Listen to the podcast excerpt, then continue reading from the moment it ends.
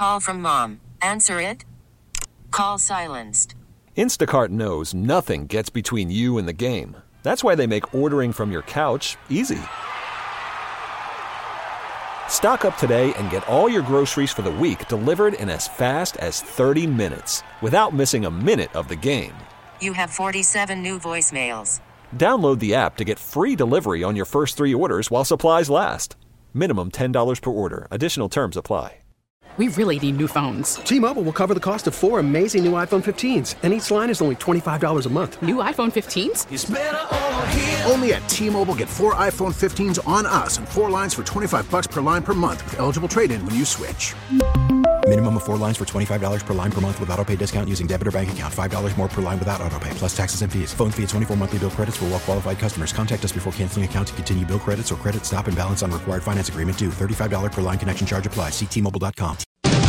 The Crisis Next Door, a weekly report on the biggest conflicts around the world. With host Jason Brooks. Thank you for listening to The Crisis Next Door. I'm Jason Brooks. The video images coming from Israel and Gaza have said it all this week. Plumes of black smoke, high rise buildings turned into piles of crumbled masonry, and death and despair on both sides. It's the heaviest fighting between Israel and Hamas since 2014, and it threatens to get worse. Joining the crisis next door to talk about the escalation is Ryan Bohl, a Middle East and North Africa analyst with a geopolitical risk firm Stratfor. He's also written for Time and Salon, among other publications. Ryan, it's good to have you back on the crisis next door. Well, thank you for having me. Ryan, the IDF and Palestinian militants in Gaza haven't slugged it out like this in several years. Is this another case of a pressure valve releasing steam, or possibly the beginning of a more protracted and deeper conflict? Well, it's it's a bit of both at the moment. The tensions that have been building up between Israel and Hamas had moved into something of a manageable state. They they'd entered this level of an unstable deterrence between the two of them. Israel had arranged for humanitarian aid and Qatari cash to go to the Gaza Strip that would help keep Hamas in power. In exchange for that, uh, Hamas would hold off on launching attacks on Israel, and that arrangement had worked for for several years. Even though there were some major flare-ups in 2018, 2019, at the end of the day, the two sides could come together and, and hash out yet another aid for peace deal. Uh, what changed this time is events on the ground, particularly within Jerusalem, where Palestinian protesters trying to block the eviction of Palestinians from East Jerusalem in the, the Sheikh Jarrah neighborhood uh, began to occupy areas around the Temple Mount, the Al Aqsa Mosque. And Israeli police decided to respond with a, a pretty strong uh, response of uh, tear gas and stun grenades. And when they did that, that then unleashed a lot of tensions that, that had been building up on the grassroots level between Palestinians and Israelis on numerous in numerous communities, both in East Jerusalem, within Gaza, and now as we're seeing spreading throughout Israel within Israeli Arab communities themselves. So we have a grassroots trigger to this one, as opposed to a strategic trigger that we might have expected. And it looks like at the moment that what Hamas has done, as well as the other Gazan militants like Palestinian Islamic Jihad, they've decided to exploit this moment. They're they're looking at a moment of Israeli disadvantage because Israeli politics is paralyzed. They're still trying to form a new government. They may even go to another election. Um, they've lost their key ally in President Donald Trump from the United States. They can no longer expect the Americans to back them uh, unequivocally. And Hamas decided that, that this was a moment to try to reshape that aid for peace arrangement. And now we're stuck in an escalation ladder because as Hamas uses rockets and missiles to try to pressure the Israelis, the Israelis are now increasingly interested in restoring deterrence on their terms. And what that means is that the Israelis have a set of targets that they want to work through, that they believe if they can hit those targets uh, successfully, they can put Hamas back into the box that they want which is a Hamas that accepts that Israel controls the borders and that Israel um, has certain security demands and will provide certain amounts of aid, but that Hamas is is unable to dictate to the relation to the relationship in the way that Hamas seems to be trying to do right now. The rocket barrages are unlike anything we've seen before from Hamas and the Palestinian Islamic Jihad. Hundreds of rockets at a time focused on single cities, and to date the most destruction rained on Tel Aviv from Gazan rockets. Israel's Iron Dome defense has knocked out most of the rockets, but many have gotten through. Have the Palestinians figured out Israel's defense? to an extent, the Palestinians already knew what the holes in the Iron Dome defense system were, which is if you launch enough rockets, uh, some of them will eventually get through. And that's part of the reason we're seeing such widespread barrages. We're seeing these saturation attempts that are trying to overwhelm the Iron Dome. Uh, the IDF themselves, they'll admit that the Iron Dome doesn't work 100% of the time. It's more like 85 to 90% of the time, uh, depending on the battery and, and depending on things like the weather and the type of rockets being used. So that's what they're trying to do. They're trying to saturate um, the Iron Dome system to get some of these rockets through. On a certain level, uh, the Iron Dome system works for the Palestinians, it works for Hamas and Palestinian Islamic Jihad because it allows them to do large scale demonstrations of force. But then they don't inflict heavy Israeli casualties that could incur a ground invasion of Gaza, something that would be disastrous for these militant groups. It would also be on a different level disastrous for the Israelis. So, uh, on a certain level, the Iron Dome system is something they rely on when they're launching these large scale barrages, but it's also something that they're trying to overwhelm with these large scale barrages. And the strikes on Tel Aviv are part of that strategic calculation of trying to reshape the relationship with Israel by hitting the largest city, by hitting its metropolitan heart. They're trying to tell the Israelis that they are a serious threat and that the Israelis need to be more forthcoming with aid and support for the Gaza Strip. Are there any reliable assessments of how many rockets the Palestinians have stored in Gaza? And given Israel's blockade of Gaza, how impressive is it to you that Hamas and the PIJ have been able to scale up their rocket production as well as improve their range? So the guessing game on how many rockets the uh, Gazans or the Gaza militant factions have ranges anywhere from 5,000 to the low low 10 to 12,000, somewhere in that vicinity. The IDF has said that they uh, have fired around 1,300 of those so far. So we still have potentially weeks worth more of, of an arsenal to use up. Uh, and that the Israelis are going to have to continue to try to interdict. So it, it is a substantial amount. Um, it is something that isn't to be unexpected, given that Hamas has been smuggling in components and learning how to build these things within Gaza itself over the years. Many of these systems are pretty simple. Uh, they're they're designed to be made out of uh, ordinary components that can be brought in through aid uh, or can be used, you know, dual use uh, materials that could be used for civilian projects, and they simply reappropriate them for military work. What is impressive is that Hamas appears to have extended their range, and we've seen strikes that have gone as far north as Nazareth. Um, the more that Hamas enters that stage where all of Israel is under their rocket or missile threat, the more the Israelis have to spread out their defenses, the more difficult it is for the Iron Dome system to provide protection to the entire country. Um, this puts Hamas a little bit closer to the kind of threat that Hezbollah is, because Hezbollah, with a direct supply route to Iran going through Syria and Iraq, they have those rockets and missiles that can go throughout the entirety of Israel, and the Israelis know it. Um, and that makes the Israelis a lot more hesitant to try to use force against Hezbollah because they're such a formidable missile and rocket power. Hamas is starting to inch in that direction where that comparison is it's starting to look closer and closer. Do you get the sense that Israel also understands that and, and that it, it does not want Hamas to be on the same military level as Hezbollah and it's going to try and prevent that from happening and that might deepen this current conflict? That is the Israeli doomsday scenario. They, have always been concerned about what they call a, a two front war that is, one in Lebanon with Hezbollah and another with Hamas in the south. The more capable Hamas becomes, the closer that sort of situation could come to, to fruition. And the problem for the Israelis, unlike in the past, the, these guerrilla forces um, are very different from the big Arab armies of the Syrians and the Egyptians back in the 60s and 70s. Those had the battalions that could be disrupted. They had political leaders that that were afraid of losing, you know, having massive military defeats. Hezbollah and Hamas often gain political victories simply by surviving, which makes them very difficult to defeat militarily. And they also just don't have the kind of targets that the Israeli army is, is capable of destroying. They, they don't have big tank battalions. They have guerrillas hiding within civilians.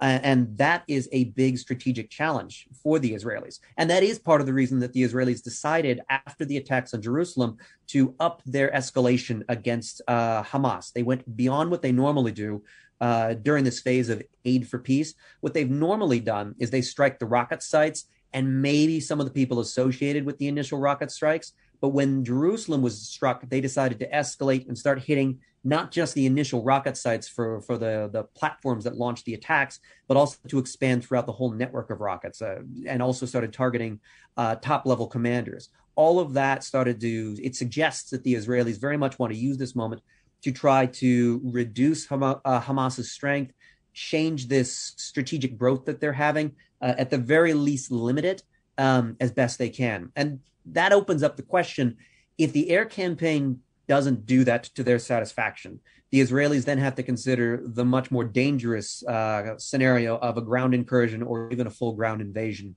We've seen political rhetoric around Gaza sort of shift away from the idea that Gaza is to be managed to some on the right suggesting that it needs to be reoccupied because by leaving it, they've left it to Hamas and Hamas has used it to strengthen themselves. Um, we're not there in that point where anybody wants to reoccupy Gaza, but the reason, but the fact that it's being brought up by politicians shows that the Israelis are worried that Hamas is entrenching itself to a point of no return where they really could be a viable two front war threat.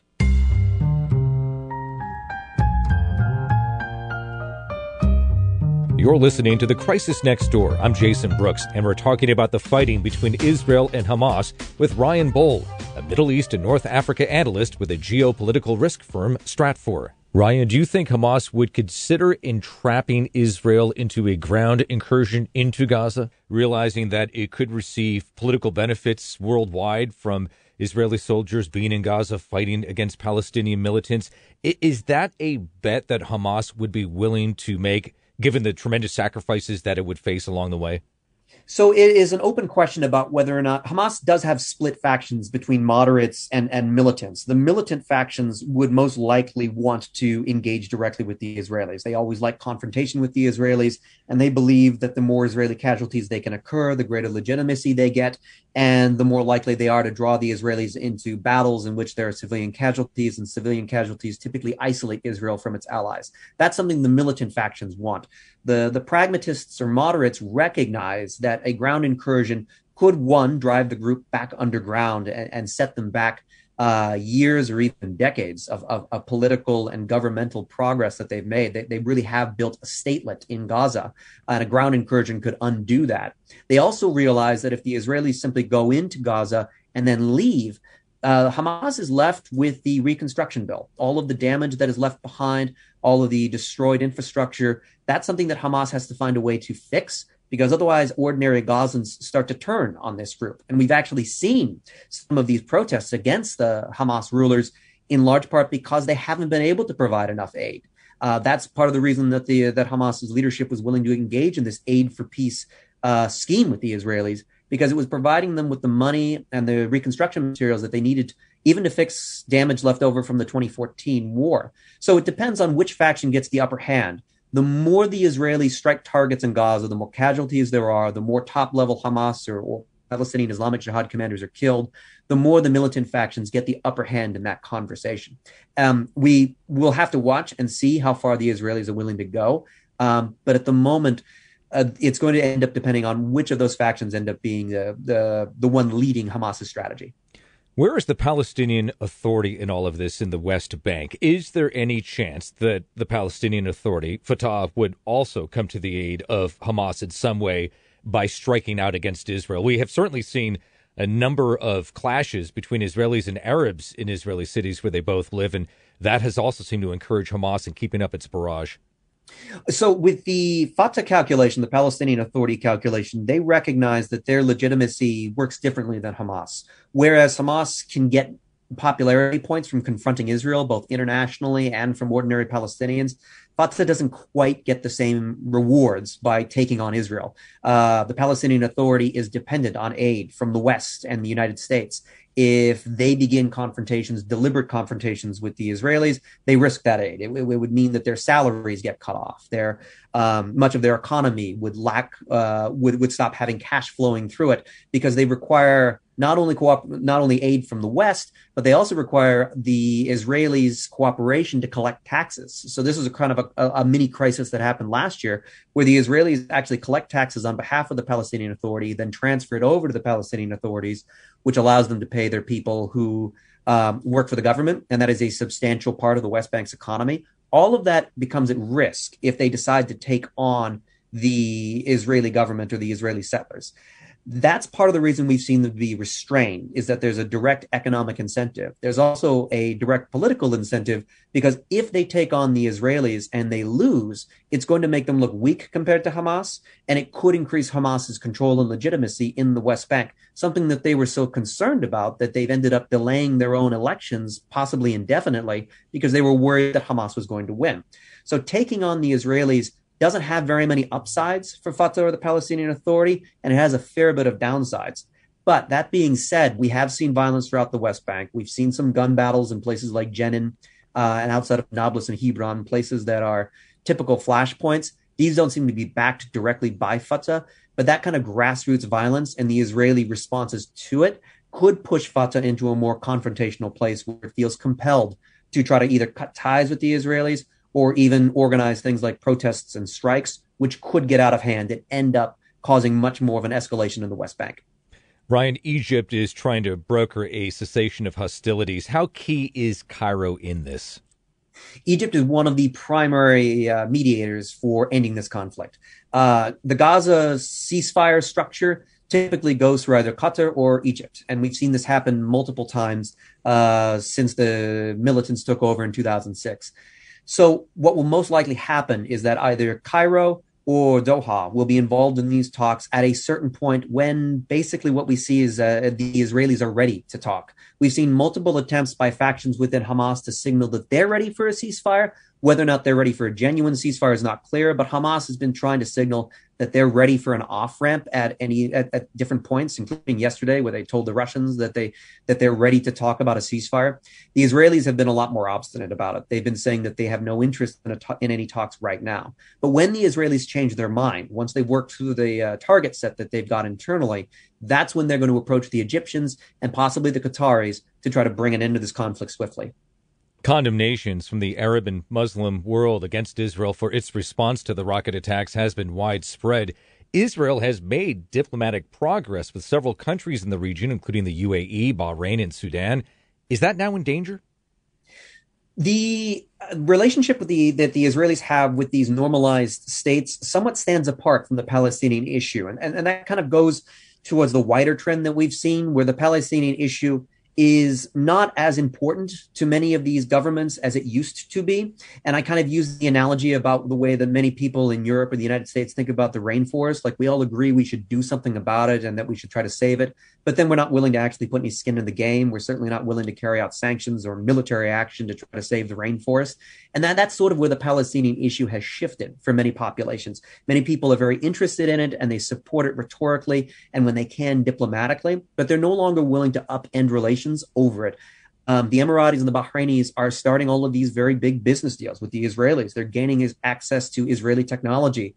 In the UAE's case, they're advancing on the F 35 advanced uh, fighter jet from the United States. That is a reward for normalization with Israel. There's many things that they risk by upending it, uh, by trying to pull away from their relationship with Israel. And there's not a whole lot that they gain from it because their populations simply aren't as motivated by the Palestinian issue, except for at moments like these. In moments of crisis, people are agitated and they're very animated about, about the issue. But when the crisis cools down and when there's a ceasefire, that's when that domestic constituency starts to focus on issues closer to home and the benefits that they can get out of Israeli out of Israeli technology and Israel's economy. That being said, uh, it is possible that we see things like what Turkey's relationship is with Israel. Turkey and Israel have been uh, having formal diplomatic relations since the late 40s. It's one of the oldest relationships Israel has with the Muslim world.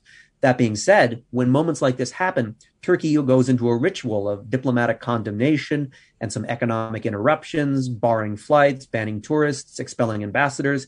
And then when the moment passes, they tend to bring those things back. That is a pattern the Israelis could experience with these normalized countries in which they have temporary penalties for their behavior in the West Bank and Gaza, that then those penalties are rolled back once the situation with the Palestinians calm down. Ryan, we're getting reports this morning that Iran's nuclear program has increased uranium enrichment to its highest level yet. Do you think that Tehran sees an opening here to make some sort of move in the Middle East with Israel occupied with Hamas? At the moment, the Iranians are unlikely to try to exploit this because they recognize that the first, this is not the full array of Israeli power that is being used in Gaza. It's still only a fraction.